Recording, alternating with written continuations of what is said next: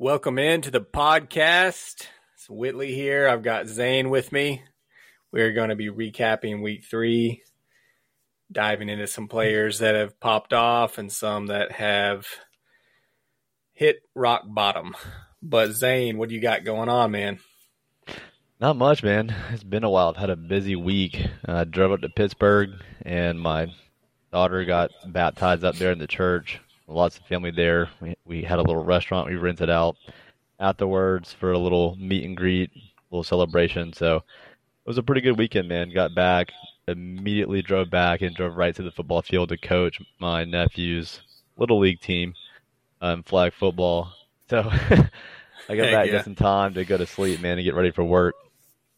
So you didn't get to watch much of the uh, the NFL action on no, Sunday. Man, missed the entire one o'clock slot, so did not get to catch most of it, man. Most of the action, so I had to catch up on some replays once I got home. Yeah, I was sitting on my couch after church Sunday and and watched most of it, but I kind of wish that I hadn't, honestly, just with how my fantasy teams played and how the Cowboys played. So it was a rough week three for me, man. Yeah, man, for, for sure. I uh, I'm in the hole big time, so I can barely see the sunlight at this point in time. Yeah, I told you earlier this week. It it kind of feels like Joaquin Phoenix when he played that Joker role in the movie, and there's that that scene that everyone knows about, like where he's just looking at himself in the mirror and he's got his just atrocious face paint on and he just has to hold his his cheeks up into a smiling position you know just looking at himself in the mirror and pretty much how I feel right now as far as fantasy football in general and trying to get trying to get ready to talk about fantasy football on a podcast when I'm really just dead inside when it comes yeah. to uh, what's transpired in week 3 for me. So yeah, man, you took one on the chin for sure and I mean it's I'm, I'm right there with you. You know, I'm that's the, that's the beautiful thing about being in a lot of leagues. I have some fire teams, you know, across the across the board, and I got some teams that are just popping off right now, destined for greatness. But you always have those teams that just tank.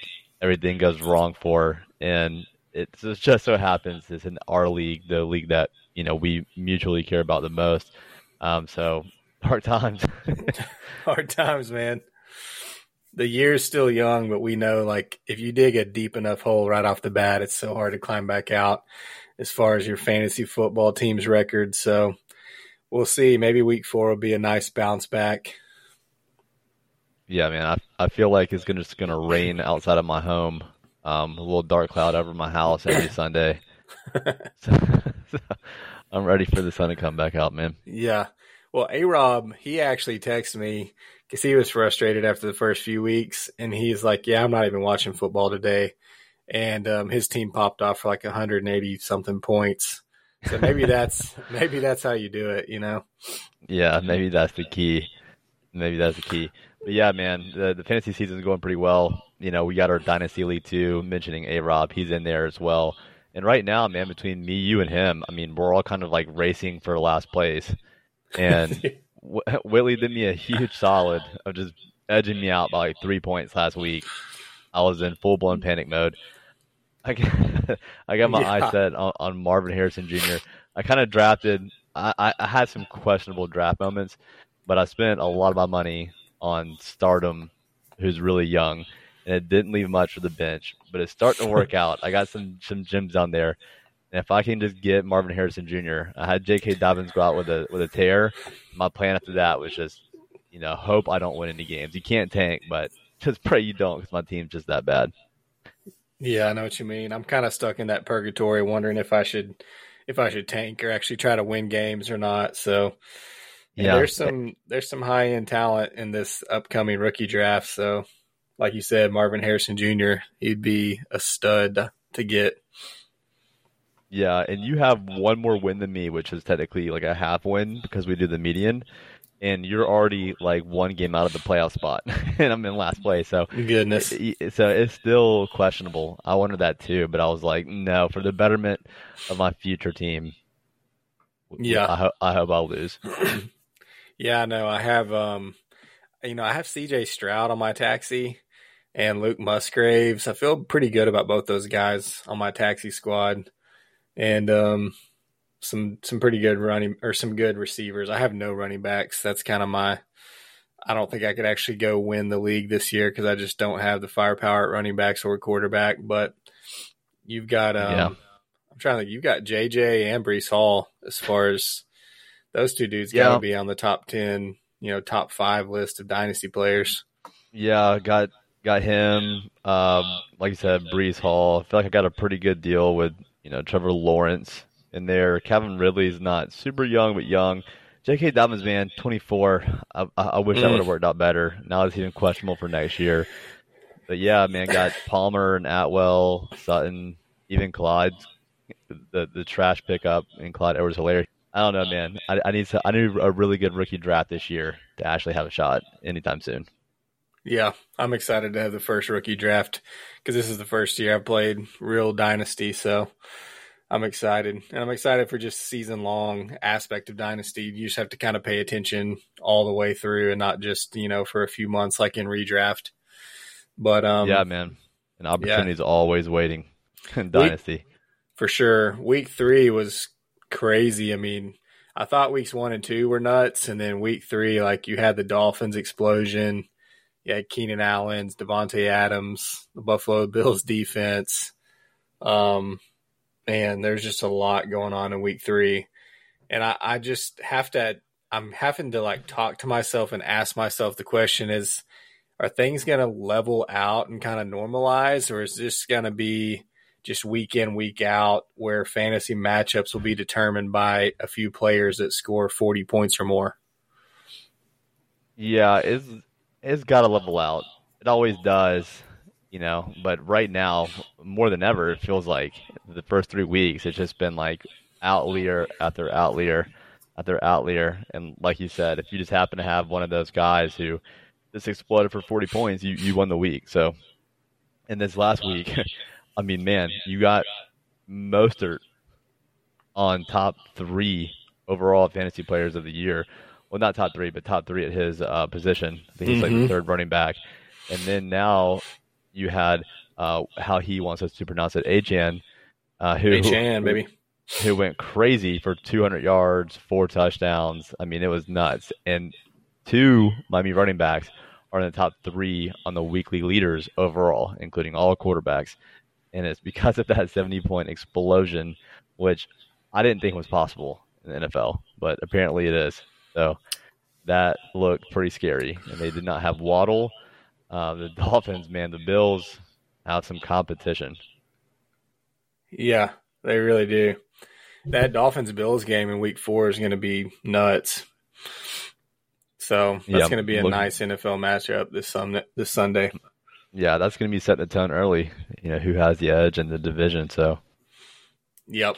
Do you want to just roll through maybe some of the the quarterbacks, running backs, receivers, and just kind of go through who's who's leading as far as fantasy points so far on the year, or um, how do you want to do this? Yeah, for sure. Yeah, we can definitely just dive right into right into that. Yeah, um, Herbert is um, leading as far as the quarterback goes with uh, 72, 72 points, and Cousins right on his heels with 71. Um, definitely not the top four that we were expecting with Herbert Cousins, Tua, and Jordan Love leading the charge there. But um, yeah, Mahomes is setting at fifth, which we expected him there. But um, yeah, a lot of a lot of late round quarterbacks are are doing pretty nice right now. Yeah, for sure. And you know, going back to our conversation we had on one of the earlier episodes of our podcast, one of the one of the Virgin podcasts, uh, we were kind of discussing the quarterback, and me and you were both kind of lobbied in the position of like, yeah, it's better to punt. And what more proof do you need? Uh, Jordan Love, Tua, Kirk Cousins, all dirt cheap in the draft, and they're beating out Patrick Mahomes, who somebody in our league spent a first round pick on. So you know, if you punted the quarterback, congratulations. If you got one of them. And even if you didn't, if you still picked up Russell Wilson, you know, Jared Goff, got CJ Stroud even, got the oh, Brock, oh, yeah. Brock Purdy in there at tier two, you're you're rolling along just fine. So Yeah, they're right there in that range. I mean, Mahomes has 66 points scored through three weeks. You know, Lamar Jackson and Hurts have 58 apiece. But yeah, Russell Wilson, Jared Goff are right there with 55 points. Um, so yeah, there's really no there's no early round quarterback that's paid off thus far through three weeks. Yeah, surely, and, and then man, my goodness, don't even get me started. I, I said I think I said Mostert was third. He's actually number one, right? Yep. So, yep. and he's actually number one by a pretty large margin, like 13 points. So, I got some I got some statistics coming up here soon, and we'll kind of go over that a little bit later. But uh, that's huge. Those are big numbers so far for Mostert. And then you had his backup outscore him uh, last week. So that's not going to happen often. 84 is insane through three games. That is not going to continue. Christian McCaffrey's on his heel and heels and getting it done how we expect him to all season long. So you kind of mentioned earlier things leveling out. Um, I think we're going to see a lot of that. You know, Kenneth Walker being this the third running back. I don't think we're going to see him there at the end. Um, then you got guys like I Mostert and Achane cannot possibly both remain in, in the top six running backs on the yeah. year. So there's going to be some movement there. And then like James Conner, Jerome Ford, you see all these random guys up there, and you hope by the time 17 games is done, uh, that's not going to be what it looks like. people who uh, were just streaming running backs are going to be really happy, and everybody else who spent a high draft pick on these running backs is going to be really sad. Yeah, you have to scroll pretty far down to find Derrick Henry and Josh Jacobs and you know Dameon Pierce, Jahmyr Gibbs. Um, Austin Ekeler's been hurt. Same with Aaron Jones, but man, um, and it's already been kind of brutal. I mean, to the Nick Chubb owners that have lost Chubb, and yeah, it's it's it's a mess, man. The running back position is a true mess. Like people spin up on Jerome Ford and Achane. A lot of people have spent up on him this week. Uh, people spin up on Josh Kelley. That really hasn't paid out.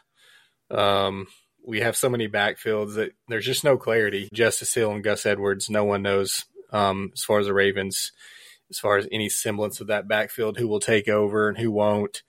Um, the Chiefs' yeah. backfield is still muddy you have Tyler Allgeier still taking touches away from Bijan. I mean, we have Zeke who actually cut into some of Stevenson's work this week. Mm-hmm. I mean, even a guy like Tony Pollard who had tons of opportunities and carries through the first three weeks, they came out today and even said like, "Oh, we can't, we can't work him that hard. We're going to have to back off Tony Pollard a little bit." I mean, Ken Walker has had a lion's share of carries, but Charbonnet, you can kind of see where he's starting to barely creep in. And I'd say three or four weeks from now, Charbonnet might actually have a sizable 35% workload or so. So it's just a mess, man. I, my head's still kind of spinning from these first three weeks of fantasy, honestly. And I think this is just a good podcast for us to just talk it out, man. Mm, and yeah, go sure. and script and talk it out. And the proof is in the pudding too. Like when you look at these statistics and you look at the, the stats on them, you know, like Mostert's RB one by a large margin with 41 attempts, and you got guys like Pollard and Christian McCaffrey with with 60. And so when you see that, you're like, okay, you know, especially with Achane coming on, assumingly they're both going to split carries, he only has 19, and he's in the top six. So you'd think that they're probably going to hurt each other, and those are going to level out and they're going to get back to the passing game and may have some pretty bad weeks. So like those guys I don't believe in.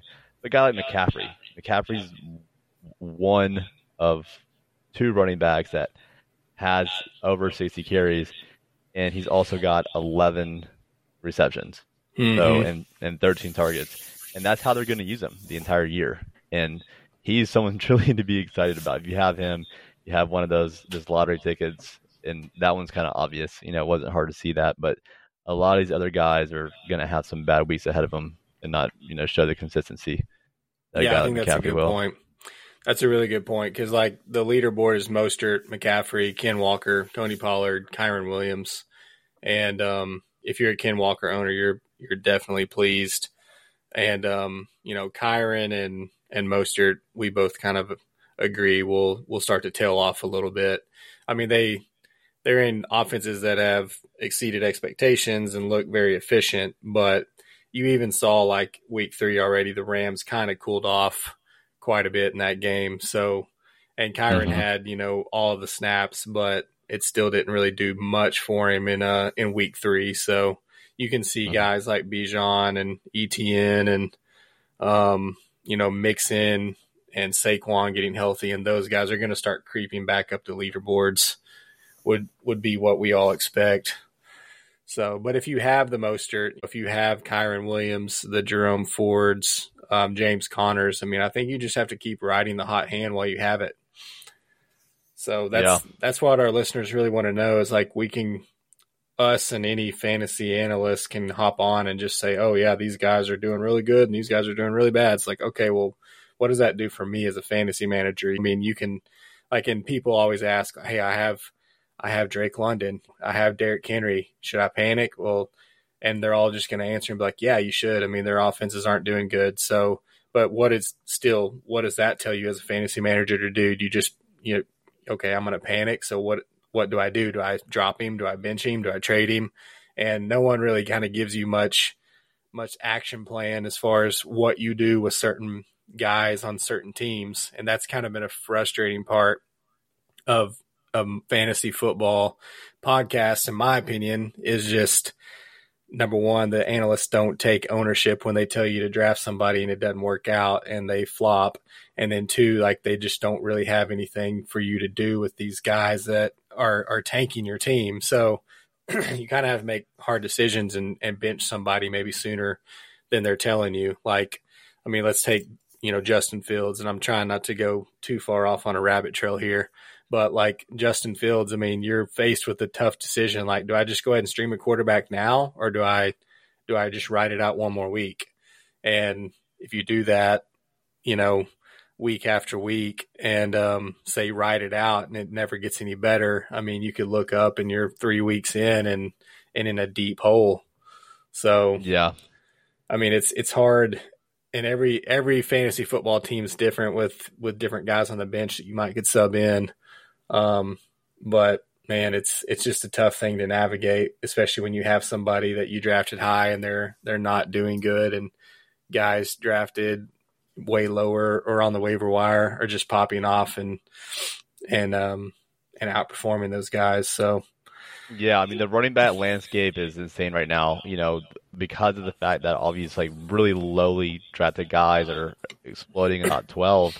You know, for those teams that that said what we said to do and go receiver heavy, and you know just pick up your running backs later on. I mean, they're feasting right now. There's a lot of those teams that are six and zero oh, uh, right now. So definitely interesting. And that and then you know that kind of transitions us into the receiver set um, there is much more stabilized. Uh, there is not a bunch of random names. In fact, you know, if you look at the top five, you got Keenan Allen, number one, Tyreek Hill, Justin Jefferson, Davante Adams, and Mike Evans. Out of that group, Mike Evans is the only one who didn't go in the first or second round. And so that's much more stabilized. They're doing what you expect. But then beyond that, you do start to get some random names. You know, Mike Evans and that was our guy. Remember when the listener question was who was yeah. our favorite mid round pick? Boom, right there, Mike Evans. Whoever listened to us on that, you're welcome. And then you got your boy Pikachu, uh, right behind baby. him, and they're both ahead of Stefon Diggs. So that'll probably normalize out. We saw Pikachu get a way less workload than his god tier um, from the previous two games.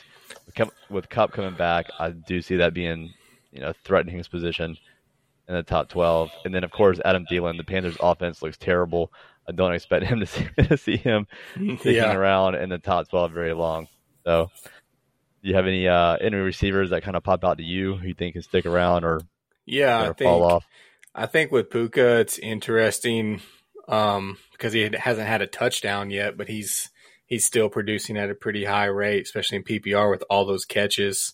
But if he does have a couple games where he gets in the end zone, that might keep him propped up there a little bit longer. I mean, when Kupp comes back, we all know that it's just going to look different. Um, and Stafford is going to, you know, funnel to Kupp, assuming that he's fully healthy and and still separating, getting open like he always has. So, yeah, Puka. I mean, you kind of feel like you just are on a timer there um, of when when will Kupp return and what will that look like.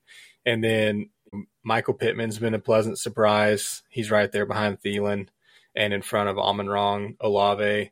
Amon Ra looks like he's set for a really good year. So does Olave. Um, I think he's a good second round receiver that um, really looks like he's making the jump.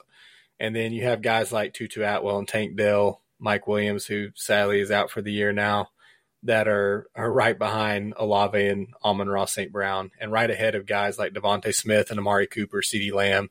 So uh, I think they're pleasant surprises. Tutu, I think, will tail off pretty good. Tank Dell. I mean, he has yeah. that rookie that rookie spark with the rookie quarterback connection. So Nico Collins is not too far behind Tank, and um, that Houston's passing game looks like they're going to keep slinging the rock. So we will see. AJ Brown's pretty far down. So is Ja'Marr Chase. They've had some really, you know, just off games where the ball just didn't get to them. So I expect both of them to climb the ranks. So yeah, it's just with with three weeks only of a, of a sample size, you can have one or two big games, and it really just pushes you way up the standings or way down the standings based off one good or a bad game. So, trying to stay level headed. The tight ends to transition to tight ends, man, it's just a wasteland. Uh, T.J. Hockenson's been the one, and I'd say Sam LaPorta. Those two are people are happy if you have those two. If you don't have those two, you're really just not happy. So Hunter Henry's tight end three, Evan Engram tight end four, and then Kelce is at five. And for what you paid to get Kelce at five, that's just not that's not cutting it yet. So yeah, tight yeah, end the, is a yikes, a big yikes. Yeah, we knew it. We talked about my idea of even letting you put a kicker there instead, and that's why. I mean, there's probably a ton of kickers that had have way more points than oh, yeah. most of these tight ends. I mean, when you got Hunter Henry and Sam LaPorta sitting in the top three uh, that were both probably waiver wire, you know, picks. Uh, for sure, pretty embarrassing, and especially for for Darren Waller. But that kind of transitions us. I know a lot of people are out there who who listen. You know, they want to hear about their teams, about players, and you know the outlook for the rest of the season.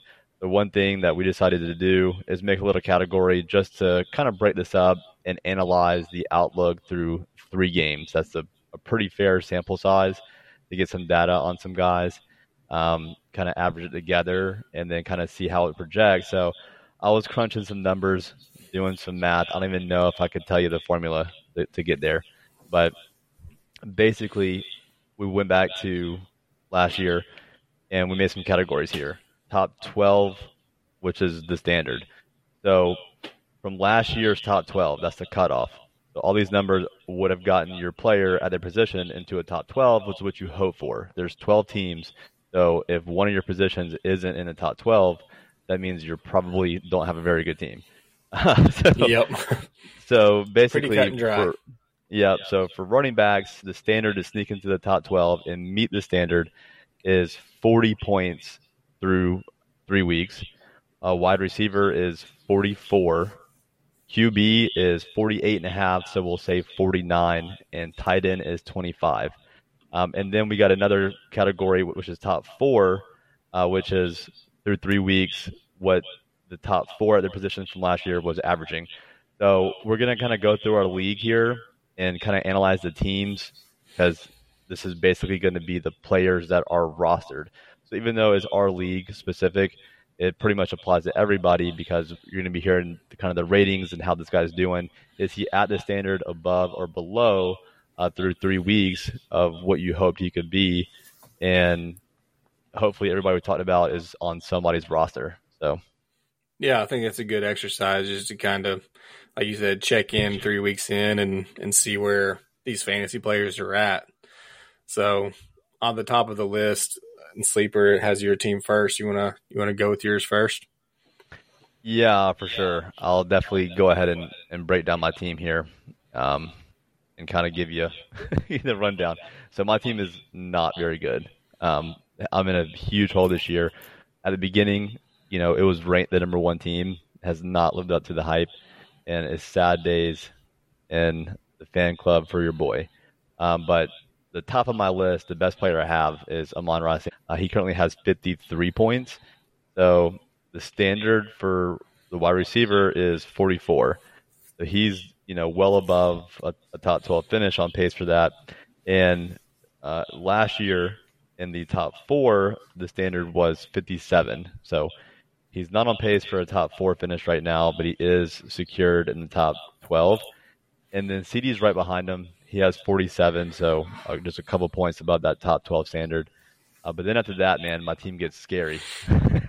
it, it, gets scary fast. Uh, Justin Fields only has 40 points through three weeks. Uh, just the standard for top 12 is f- almost 49. He's probably a whole game for him behind mm-hmm. didn't finish in the top 12. So there's guys out there who got quarterbacks on their bench that are performing better than, than Fields, which is sad. And then the QB standard is 63 uh, for a top four finish. So 23 points behind that. Terrible outlook. Rhamondre, 37 uh, points. He's three points behind the standard for a top 12. Same with Miles Sanders. So they're close. You know, three points isn't a huge deal. Uh, I could have both my running backs in the top 12 with a, with a nice week um, there, but the quarterback position is looking pretty scarce. And then some some really big disappointments on my team. Kyle Pitts with 19. Uh, the standard is 25, and the top four standard is 34. So he's got no shot right now of pacing to a top mm-hmm. four finish. He'll finish with half that. Um, and then with E. Higgins, that's another huge disappointment. 33 points uh, on the season. The wide receiver standard is 48, so well behind it. And then top four finish is 57, so half that. And the way I got these numbers, by the way, there's three games into 17 games. So that's essentially close to one sixth of the season left. So if you take these numbers and just multiply them by 5.6, that's what you get they're on pace for for the season total. Yeah, I think that's a good exercise. And I mean, going through your guys like St. Brown and Lamb, I mean, those are just lock 'em, load 'em starters every week. There's really no fantasy advice to give there. And, you know, if somebody has those guys, you're glad you do. Um, Justin Fields, like we mentioned, maybe maybe people look at streaming a quarterback if if things don't turn around. I mean, I would probably look at streaming a quarterback week four, and he's one of those dudes where until I see Chicago change, I probably wouldn't trust him, you know. And then yeah. Stevenson and Sanders, as as wild as the running backs have been, I don't think they're they're not really killing your team. I mean, if you played if you played against like the week that CMC went off, or you know Bijan and um, a couple guys have had pretty big weeks, or the, the Dolphins running backs like you got outperformed at the running back, but other than that, no one's blowing you out of the water because you know all the running backs are just kind of stuck in the mud. So I think you know your flex of T. Higgins in the flex and him having two off games has has really hurt. And then, like you said, not getting that production out of Pitts and Fields has hurt. So and if yeah. you have Pitts, that's that's the thing. And you you already picked up Njoku and gonna probably start messing around with flexing or streaming a tight end. So I think that's you're kind of already on to what you need to be doing. Yeah, and right now my Achilles heel is obviously my flex with Tee Higgins, my tight end position with Kyle Pitts, and my quarterback position with Justin Fields, and everybody else on my team, my two running backs and my other two receivers, the the they're at the standard, you know, point total that I drafted them to be at, but they're not exceeding it to the point where they can make up the difference for my uh, my lack of points from the other three positions that are, are killing me. So, yep. And I mean, we'll, we can go into this a little bit deeper too, and maybe other episode. But when you just don't know that the Bears are going to be that bad, it's just it's just hard to know to stay away from them. You know, like there yeah. were questions about them, just like there were questions about a lot of offenses, but no one expected this out of Justin Fields and DJ Moore and Khalil Herbert and and Cole Kmet even at that. So it's just hard to predict what what offenses might crater. But right. I mean, moving on, we got Collins' team, and as we mentioned, Herbert's been a pleasant surprise. I mean, he's been the quarter the quarterback to have basically. Um, he didn't have to take him super early. And then Deebo Samuel is on track of a top four wide receiver number with 59 points through three weeks, and 57 is kind of that marker. So, and then he also has Michael Pittman, who's at 54. So he's a locked in top 12, you know, really close to top four wide receiver. And that's a guy that he got really late. Um, somebody that's hurting him is Garrett Wilson, who's who's at 41 points outside of a top 12 when he was drafted clearly in a top 12 wide receiver. That's just kind of a sad story, man. There's no knock on Garrett Wilson. He's a talented dude. I wish they would just trade for somebody like Andy Dalton that can at least throw the ball out to their weapons. Yeah. But Garrett Wilson just kind of stuck with Zach Wilson at the moment. And Colin has Saquon Barkley, who has the ankle injury, as we all know, and Mark Andrews, who started the year off hurt as well. So if he gets Saquon healthy and Mark Andrews healthy to go with Michael Pittman and Deebo and Herbert, that'll be a pretty nice little squad moving forward. He has Antonio Gibson and Jamaal Williams, Dalvin Cook, Clyde, Justice Hill, Isaiah Pacheco, all those dudes are just kind of guys right now. They're not doing anything necessarily to help out your team, but if he can just ride his, like I said, Deebo Pittman, and um, Saquon and Mark Andrews, that might turn out pretty good for Colin. Yeah, for sure. And and Colin is a team with a lot of variety. There's the the highs and the lows. You know, right now Justin Herbert was 72 points. I mean, as I mentioned earlier, the standard for a top 12 is 48. He's crushing that. The standard for a top four is 63. So he's well above the the tier there. I mean, Herbert's on pace for a top finish, and that's that's carrying him. That's a lot of points per week as attributed to the team. Um, Saquon Barkley, I mean, 37. He has as many points as both my running backs, and he's missed a game. So while he was in, that helped him. But this is where, and also his receivers, you know, Deebo and Pittman both being above that standard in a seeding is helping him out. But like you said, Garrett Wilson, 41, uh, well below the standard for a top 12. Uh, then he has Mark Andrews, which is below below a top 12, and you drafted him to be a top three a running back. So that that stings. Isaiah Pacheco is behind it. So now that Saquon's out, you know, all his running backs, Isaiah Pacheco, Dalvin Cook, Antonio Gibson, uh, Justice Hill, Clyde Edwards Helaire, they're all well, well below the standard of being a top 12 guy. Um, so that's kind of his Achilles heel right now. And especially with Garrett Wilson losing Rodgers, you know, that takes away some of the oomph from the receiving corps. But right now, I mean, he's leaning heavily on Deebo, Pittman, and Herbert to get him through, pass him through until Saquon comes back. And then hopefully one of these other running backs, you know, hits later in the season. Yeah, those backfields. I mean, a lot can change really fast, especially with like Pacheco on the Chiefs backfield and Justice Hill in the Ravens backfield. No one knows who's going to be leading in carries week to week. So it could be one injury away from from somebody really seizing a big opportunity. So and Poston's team, he has Kirk O'Chains, Kirk Cousins with um, 71 points. And I mean, he made the bold move and dropped Anthony Richardson for Kirk Cousins, which yeah, we talked a little wild. bit about. Yeah. And he picked up Tank Dell, which was heads up.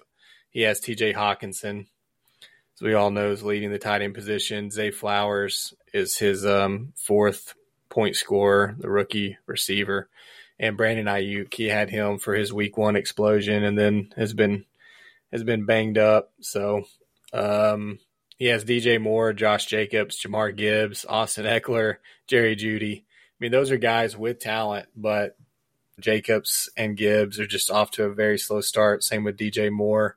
Ekeler's been hurt, Jeudy's been hurt. So maybe Ekeler and Jeudy can get healthy, and maybe Jacobs, Gibbs, or DJ Moore can bust out of their slumps. That's what that's what he really needs.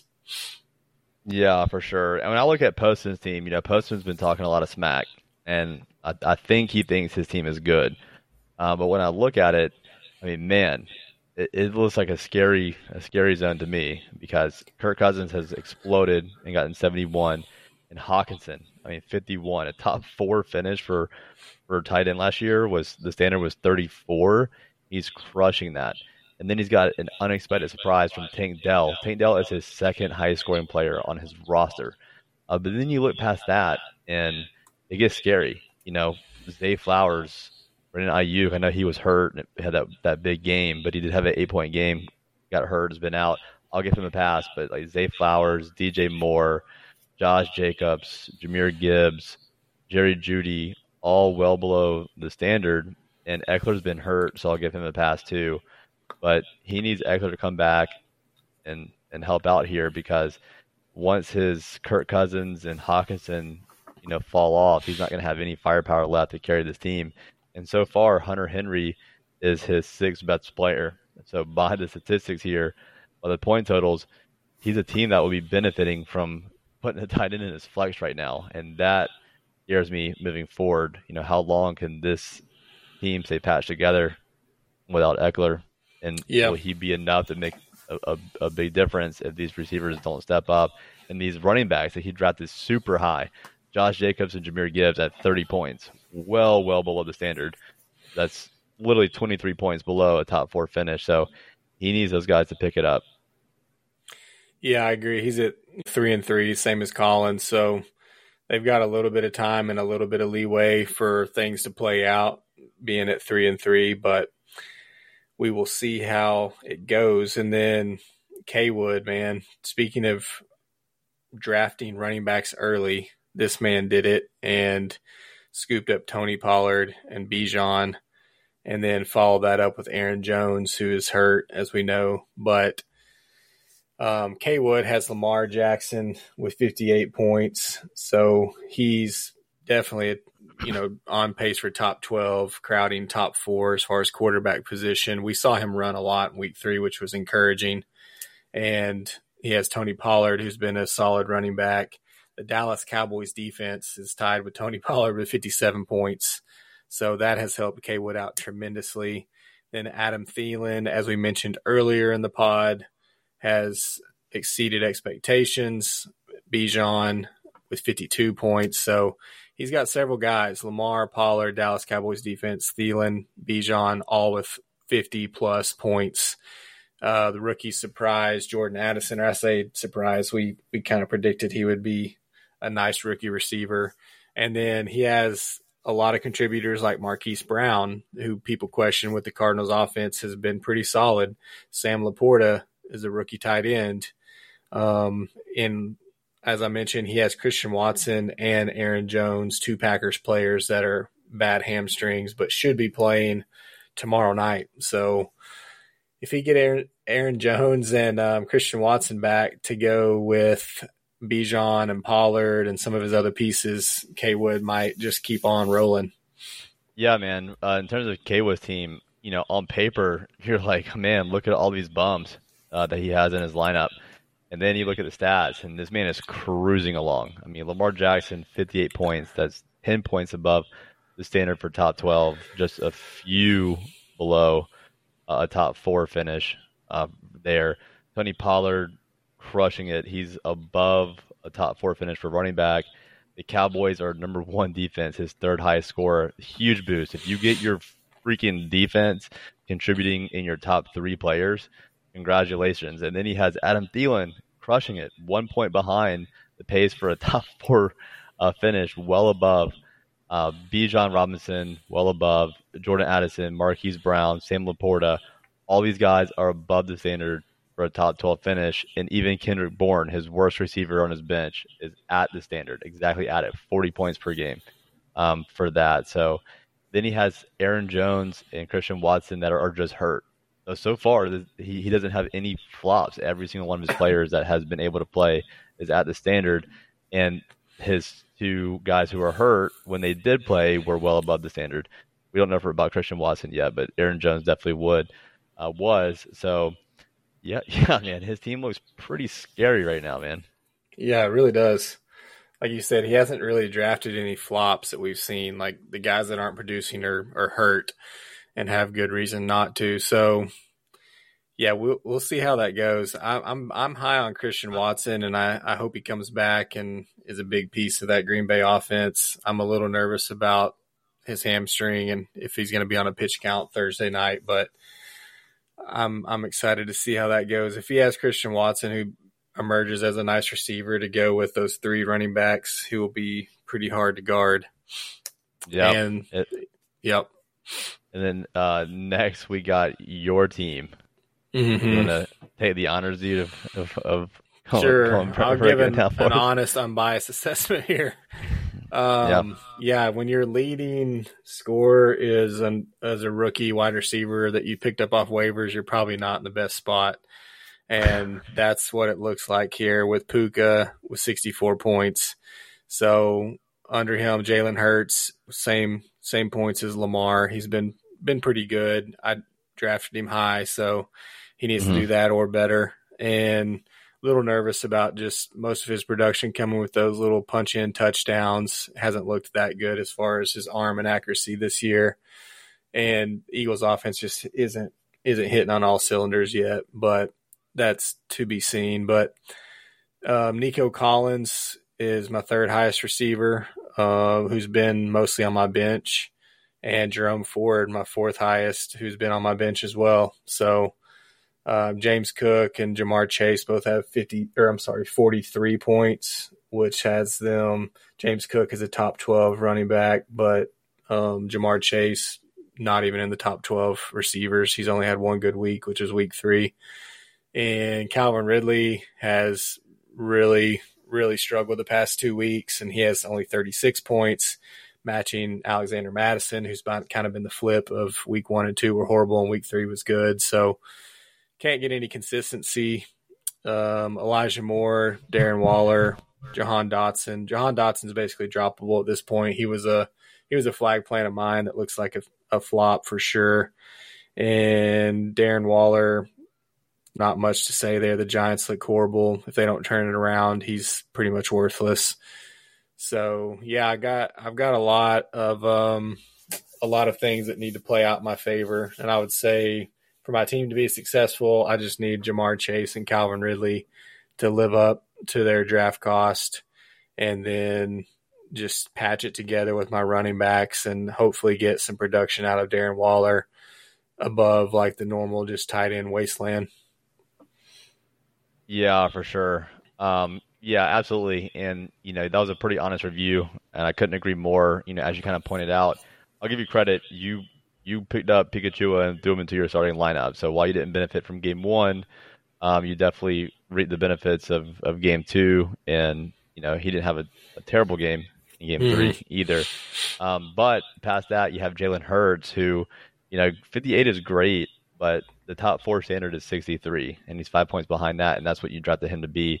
Even though he's definitely keeping you in it, it he's not exceeding the expectations. He's, you know, great though for, as far as the quarterback standard goes for just top 12 he's crushing that. So you're getting what you need out of him and he's within striking distance if he has a big finish. But then you know nico collins and Jerome Ford your third and fourth highest scorers those are guys who have been on the bench you know for three weeks. And it's because you're not going to be a madman and put those guys in over Ja'Marr Chase and Calvin Ridley. And so when you look at your starters you know n- nobody's killing you but nobody's helping you. Jalen mm-hmm. Hurts is not not killing you uh, Pikachu is a, a winning uh, for you. But besides that, you know, James Cook, 43, the the standard's 40, so he's right at the top 12. So not killing you, but not winning you games. Same thing with Ja'Marr Chase, right at that top 12 fringe. So helping you, but not winning you games. Calvin really is below it. We drafted him to be really high. Mattison's below it. He's a, he's doing what he about was drafted to do. So once again, nobody's killing you even Darren Waller is on pace to be the 12th tight end. So you got a bunch of fringe top 12 players that your team can go one of two directions. You're right there. Something's got to change. It will. Will your starters ascend and burst you into that top six, or will it just be inconsistency week in and week out and just be a frustrating year? I think you're gonna. I think the fact that things have went as poorly as they have for all your players, and they're all still fringe 12s, I think you're in a pretty good spot.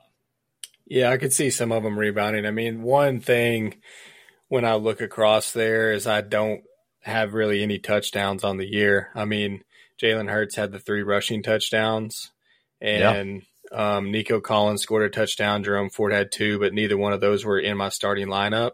So the only touchdowns I've had out of the running back, tight end, and wide receiver position on the year is Alexander Mattison with one touchdown in week three and Calvin Ridley with one touchdown in week one. So yeah.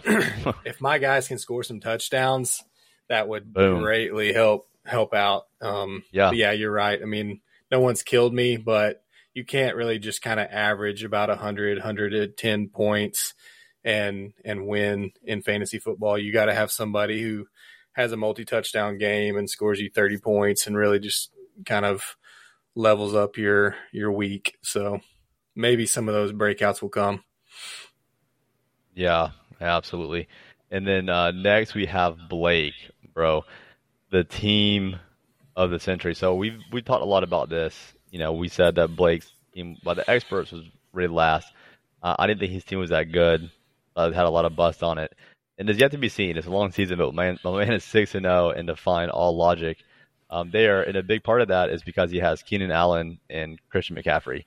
Keenan Allen number one on the year, Christian McCaffrey up there, you know, pacing. He's number two, probably going to be number one here pretty shortly.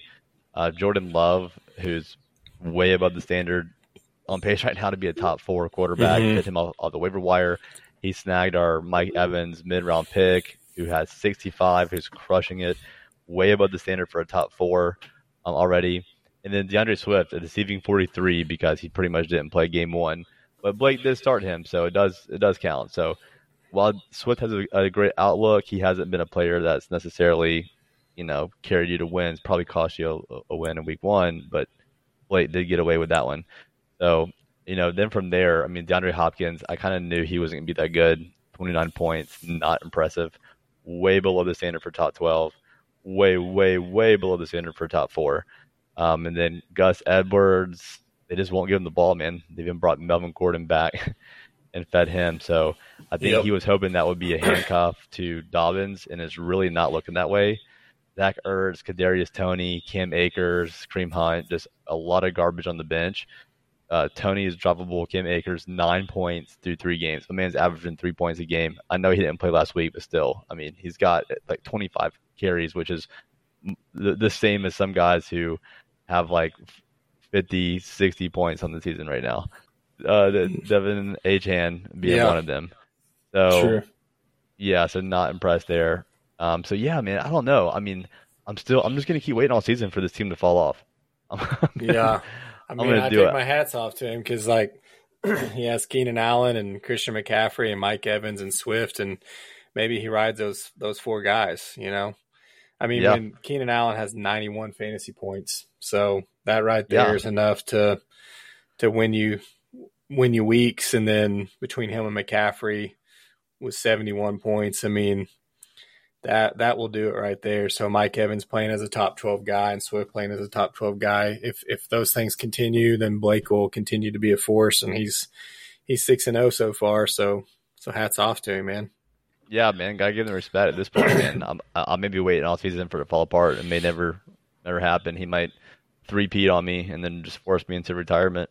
yeah, yeah, he might bury us if he three-peats us.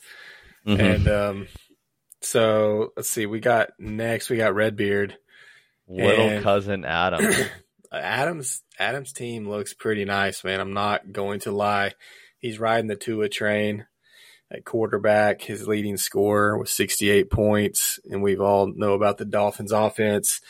Um, Ken Walker is a top three running back on the year. Stefon Diggs, as we mentioned, is right there knocking on the door of actually is yeah he's he's right there as far as top top wide receiver, and then he has Kyren Williams who he picked up um, AJ Brown, he's off to a slow start, but we saw him start to get going week three. Joe Mixon also off to a slow start. Um, Godwin, a slow start as well, but then he has Stash Kamara, who he can unleash this week. So, man, he can throw out a lineup of, you know, Ken Walker, Joe Mixon, Kamara, sprinkling some Kyren Williams, and then receiver wise, can start Diggs and AJ Brown to go with two at quarterback that's pretty yeah. nice. yeah, this team's looking scary. Is one one of the this is the second nomination for scary teams, dude, along with K Wood. Um, Tua sixty eight crushing the standard for top four. Um, Ken Walker crushing the standard for top four. Stefon Diggs above the standard for top four. So he just has multiple top four players at each position: quarterback, running back, receiver. And then he's got Kyren Williams, who is literally at a top four standard as well. So I don't know if that'll continue, but I mean, man, you're just coming in strong, strong core. And then his support cast is AJ Brown, who is fringe top 12 right now. Joe Mixon's fringe top 12. So his team's so strong up top, and then he has those players who aren't killing you, who mm-hmm. are not costing you weeks in the middle. And Godwin as a flop for sure, but then like you said, he's got Kamara coming back to sprinkle in, and then he's holding on to Quentin uh, Quentin Johnston and Jaxon Smith-Njigba. And who knows by week eight if those guys pan out and earn their targets, and Kamara comes back, his team could pretty much have no weaknesses whatsoever and be that team to kind of beat throughout the year. Um, so his team's looking scary. Yeah, it's it's shaping up to be that team. Like when you look at that team, you're like, man, if I own that team, I would have no stress right now because you just know who to start. Like there's no questions. Like okay, I'm just gonna roll with these guys. Like I'm gonna roll out Ken Walker, Stefon Diggs, AJ Brown, Joe Mixon, Kamara when he gets back.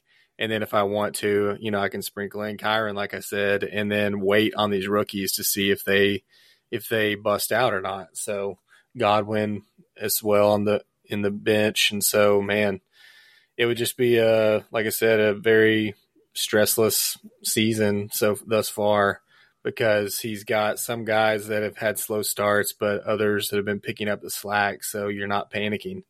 So if if AJ Brown was you know basically carrying his team and him needing him to do that. And he had other guys who were off to slow start. It'd be a whole different story. But he's had like Ken Walker, Tua, and Diggs who have really carried him through, you know, Mixon and AJ Brown's slow start.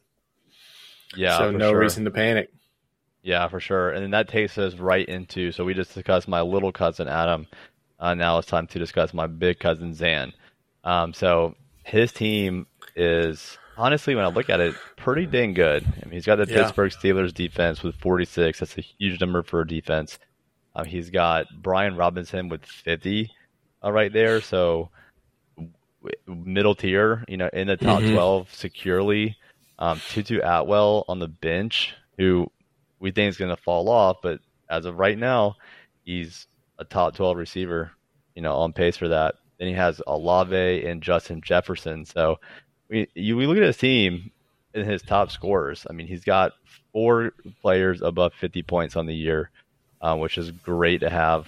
Justin Jefferson doing his thing with 77, and then Olave, you know, looking pretty good. If they can get that offense rolling, he can score a lot more points. And then, of course, he's got George Pickens, Travis Etienne, Trevor Lawrence. Trevor Lawrence actually only has one more point than Justin Fields. That's something that I don't think we're enough people are talking about. Like Justin Fields feels like a grenade, but nobody's really talking about how Trevor Lawrence has been one oh, as well. so bad. Yeah, and then you know George Pickens definitely coming on strong. He's fringe top twelve. Travis Etienne top twelve. So he's got a whole pretty much starting lineup of guys who are top twelve with a couple splash players so far. So you think his team would be doing pretty good. For Zan, I think it's just a struggle of who to start. you know what I mean? Yeah. Getting the getting the right starters in uh, in there. Obviously, Trevor Lawrence has been killing them, and then it's a cycle of okay, Brian Robinson, George Pickens, Terry McLaurin, who's going to have the big week, um, and they're very inconsistent players. So while the point totals look nice, if, if they all kind of fizzle out in the same week, which is kind of in the case, it can be feast or famine. Yeah, I mean Etienne, man, I love Etienne, and Ken Walker and Etienne have the exact same production with about right at 200 rushing yards on the season and about 10 catches for 70 receiving yards. But the difference is Ken Walker has four touchdowns and Etienne has one. So, it, I mean, Etienne is going to have a great year, and I think the touchdowns will come for that guy. So I would just stay steady on Etienne. And then he had Brian Robinson, who has busted out and become a, a nice RB two. I mean, he's he's buried Antonio Gibson. So he has Olave as well to go with Justin Jefferson. So that's four pretty good guys you can count on. And then he can play his flex position. And I think he has several options. I mean, Tutu will be viable until Kupp comes back for sure. Pickens is definitely viable until Diontae Johnson's back and maybe even further. And then he has guys like Terry McLaurin and Javonte Williams who who could who could bust out this year. So they're off to slow starts, but just set them on your bench and see what happens. So Zan has some depth and some some interesting pieces. So I like I like his team. Yeah, for sure. And that slides us into Brett Urge. Good old Moose. So Moose. So Brett's team. So me and him are competing for the worst team in the league. All right, but in my defense, my team has good players that are underperforming. Brett's team is just is just playing bad, and for his team, Patrick Mahomes is QB five, and he was drafted to be QB one, and that's his only shining light. His next highest score scorer is Tyler Lockett uh, with 37 points, which is not even top 12. He doesn't have a single top 12 player on his team right now. Even George Kittle is fringe um, right there. And then his defense is his third highest score. And then Jerick McKinnon, who I traded him for the Zeke insurance policy since I have Stevenson, is in his top five scores. So you know it's pretty dark times when Jerick McKinnon is is a top five scorer on your team right now. And then just a lot of unfortunate scenarios. Breece Hall only 20 points in the year. Drake London only 24. Najee Harris 17. Darnell Mooney 15, and then Kupp on the IR. So unfortunately, Brett walked through a, a landmine, just a whole minefield, and he stepped on just about every landmine you can step on. Yeah, I mean, starting the draft with Patrick Mahomes and then Cooper Kupp on that turn was was just rough. I mean, especially with with Kupp going to IR.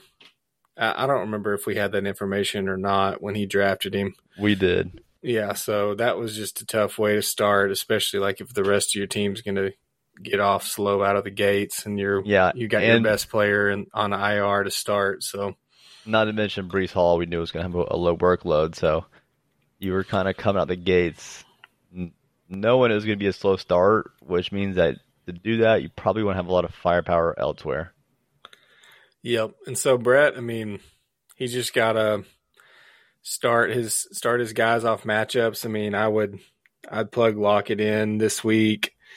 Uh, who's he got? Kittle over Higbee for sure. You might have to just roll with um, either one of Breece Hall or Drake London and just hope that you know the Jets or the Falcons actually get it going a little bit. Yeah, I mean, bro, um, Brett's starting lineup right now is literally Breece Hall and Najee Harris, who, if you combine their points together, you would have Miles Sanders points. Yeah. Um, and, and then you have Drake London and Tyler Lockett as your wide receiver one and two. And Drake London has 24 points and like five targets. so, yeah. Yeah, I mean, he needs Cooper Kupp to come back in a big way and all these other guys to step it up. Breece Hall to come alive and start getting the bulk. Uh, Najee Harris, you know, bouncing back somehow. Drake London to start just getting a lot of passes done to him he needs a lot of game scripts go differently for him to bounce back. And he's in the 0 and 6 hole, so it's going to be a, a, a, pretty slim odds journey. Definitely, and that brings us to Nick's team, who I just played, and he boat raced me for 170 points. So thank you for that, Nick. I appreciate. It. I mean, he, he kind of like took any um any hope just straight out of it, basically out of the gates. Like I watched Tyreek Hill on like the third play of the game, scamper into the end zone. I'm like, this is going to be a long day. And then the Bills defense dismantled the Jets and Davante Adams. So, yeah, he had Tyreek Hill, Davante Adams, and Bills defense. So he had a great week three. He's had a good start to the season. Um, other than that, he's got Deshaun Watson who got it going in week three. James Conner has been a pleasant, pleasant surprise at the running back position. He picked up Anthony Richardson, uh, he has DK Metcalf in his flex, Michael Thomas, Dameon Pierce, Josh Kelley. so AJ Dillon. Um, Kelley and Dillon, you know, haven't haven't really done much at all, but Pierce hasn't either. Um, but you know, they're they're good pieces just to have and see what happens. Set them on the bench and and see. But he might as well just ride the hot hand of Tyreek Hill, Davante Adams, James Conner, and DK Metcalf.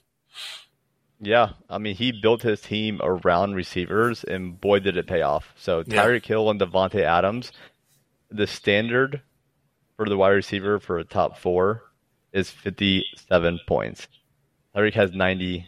Davante Adams has 75. So them averaged together, they are approximately on average about 30 points together over yeah. the standard for a top four finish. Or you so, could say it like this: like Tyreek Hill and Davante Adams with their 165 points is equivalent of having three top four wide receivers. Yes, exactly. in, in two wide receiver slots. Right. So exactly. that equates to fantasy success. Yeah. So Nick's just off that alone, I mean, he's coming in with a sucker punch, and you got to have a lot of pieces to withstand that blow. And then, oh, by the way, let's follow it up with James Conner overproducing and having 48 points in the year, uh, which is, you know, not far behind a top four finish, securely in a top 12. Uh, and then Jakobi Meyers, Metcalf, top 12 receivers to go along with his double stack up there. And then mm-hmm. he just picked up Anthony Richardson off the waiver wire, who on pace for the minutes he played to literally be QB one. Uh, and Michael Thomas even fringing right there around a top 12. Uh, obviously, he's got a lot of disappointments. Dameon Pierce, AJ Dillon, Josh Kelley is going to be useless here soon because he has he can't produce as the guy, and then he won't be the guy. They have the actual guy uh, back. so it's it's slim pickings at the bottom of the lineup, but from what we already said of the production he's getting at the top, it does not matter. Yep, does not matter. And uh, like you said, hats off. I mean, you got Davante Adams and Tyreek Hill. You just got to ride it. Yeah, bro. And the fact he has the support around that too. Be another third nomination for the team to beat. Yep, yep. And then we have Mike Spires' team. So his his top scorer is Mostert, the must start Mostert, and Josh Allen in second with 54 points, and he has the other Dolphins backfield mate, the Achane.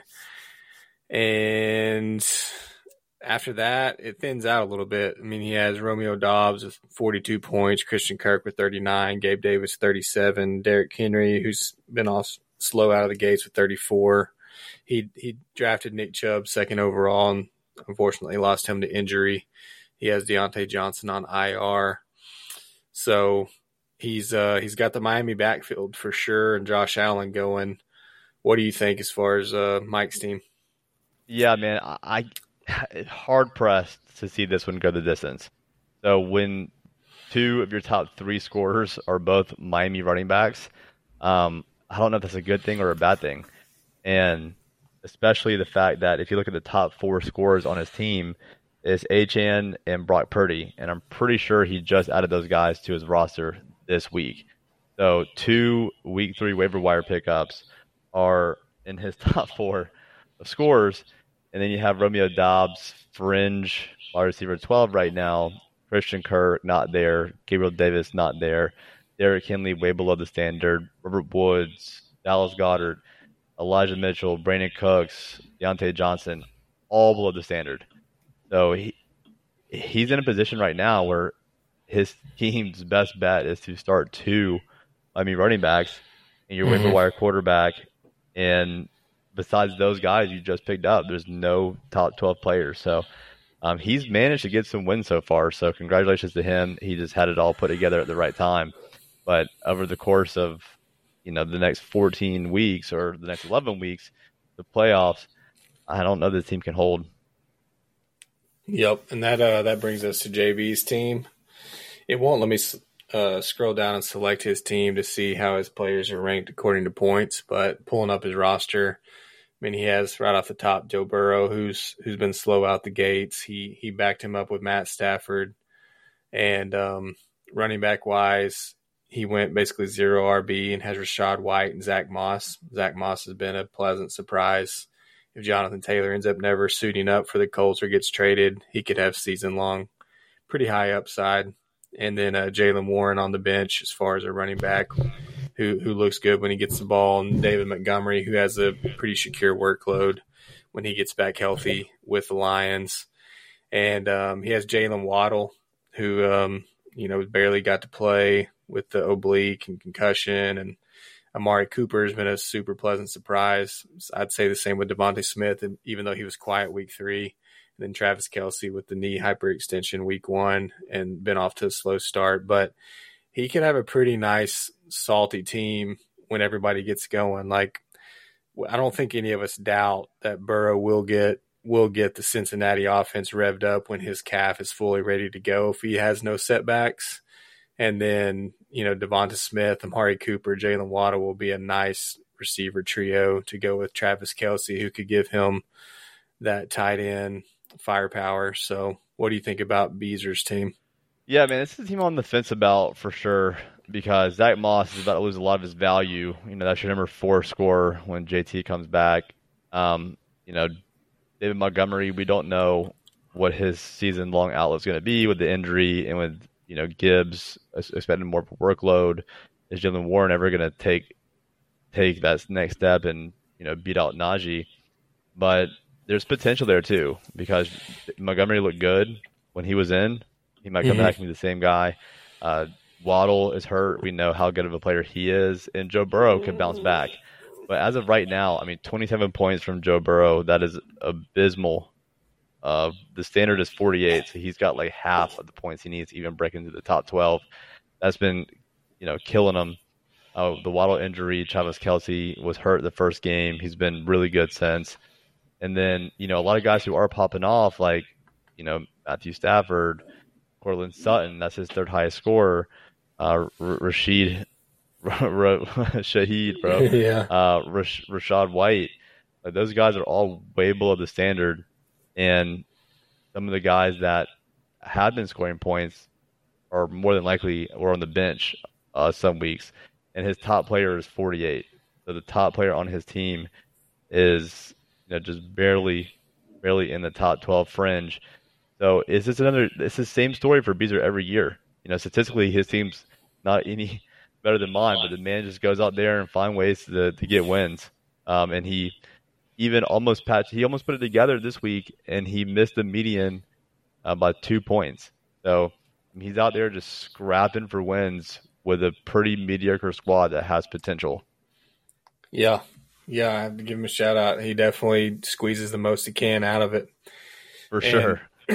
yeah, so I mean, our standings in the TCFC league, I mean, they're it's um pretty close group. I mean, we have some 6 and 0 teams and some some 0 and 6 teams, but it's pretty early in the in the season, so we're all just trying to see how it will shake out. The, we have two 6 and 0 teams in um, Blake and Kaywood. We have three, four, and two teams with Nick, Redbeard, and Mike, and then Colin and Post Center three and three.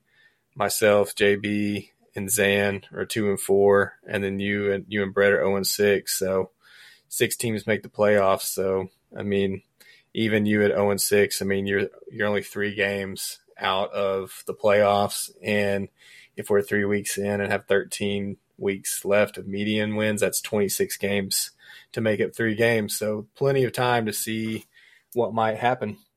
Yeah, for sure, man. It's a long season, bro. All you need is a run, baby.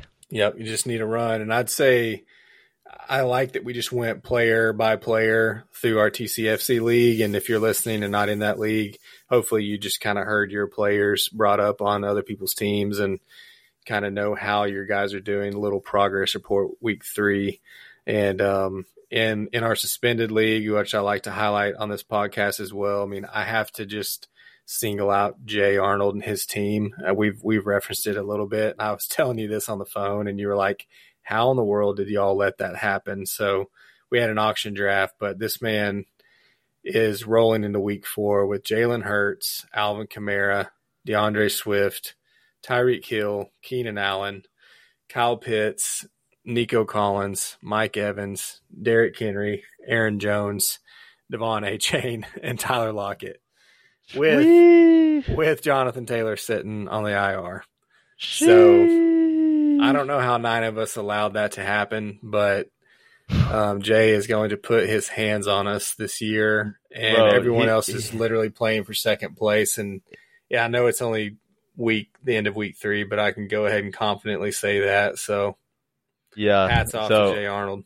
So he is not going to put his hands on you because he doesn't have to. He's just, he just put on the Thanos glove with all five Infinity Stones in it, and he's about to snap his fingers, dude, and make half the league disappear from the playoffs. And Yeah. then he's going to take it a step further than Thanos, and he's going to slowly massacre everybody one by one Yeah, on his, on his way to the championship. That is a terror squad. he has 458 points scored. JB has the second most points scored. Um, he's riding Mahomes, Jefferson, Hockenson, Diggs, some other nice pieces. Um, A Rob is third in points scored, and man, he's he's had some brutal injuries. He just lost um, Mike Williams, and the week before that, he he lost Nick Chubb. Oh, But but he's been riding must start Mostert, and um, pain. who's done really well for him, and uh, and Davante Adams. So Pain, A Rob. yeah, poor. It. I mean, A Rob's had devastating injuries already, but he's he's been figuring out a way to get those get the points, and he's he's third in the standings. And then Yeah. another team um, worth worth mentioning in fourth in the standings is Josh Reeves' team. He's set up a lot like K Wood, to where he went running back pretty heavy, and he has Christian McCaffrey and Bijan. He also has Justin Herbert, Deebo Samuel, Amari Cooper, Sam Laporta, Tank Dell. So he's made some heads up waiver moves, adding Tank Dell and Laporta to his um, CMC Bijan stack. So, Dang. but yeah, I'd say those are the four teams in the in the playoff hunt as of now, and got to give them a shout out. Yeah, for sure. And then, you know, the last thing I want to say too, um, before we end the podcast, I, I didn't bring up this player when I was going over your team because I wanted to give him his own little special moment. Uh, this is a player that me and you kind of heavily debated, uh, but Jahan Dotson. Um, you know, I, I, I just this is my uh, I, I waited till now to pull out my "I told you so" moment. Yeah, There was a point where I I looked directly in his eyes from a thousand miles away, and I was like, "Bro, just look at yourself in the mirror and, and say it out loud." Sam Howell is going to turn the wide receiver two on the Washington Commanders into a league-winning running wide receiver, and just see how silly you feel seeing yourself say that. And um, yeah, 18 points through three weeks, man. Um, tragedy. Yeah, I mean, I've had to look myself in the mirror and do some soul searching lately, and just kind of, yeah, there's been a there's been a lot happening. Yeah, we've made some good calls, but yeah, that was a, a stain a stain on my record for sure.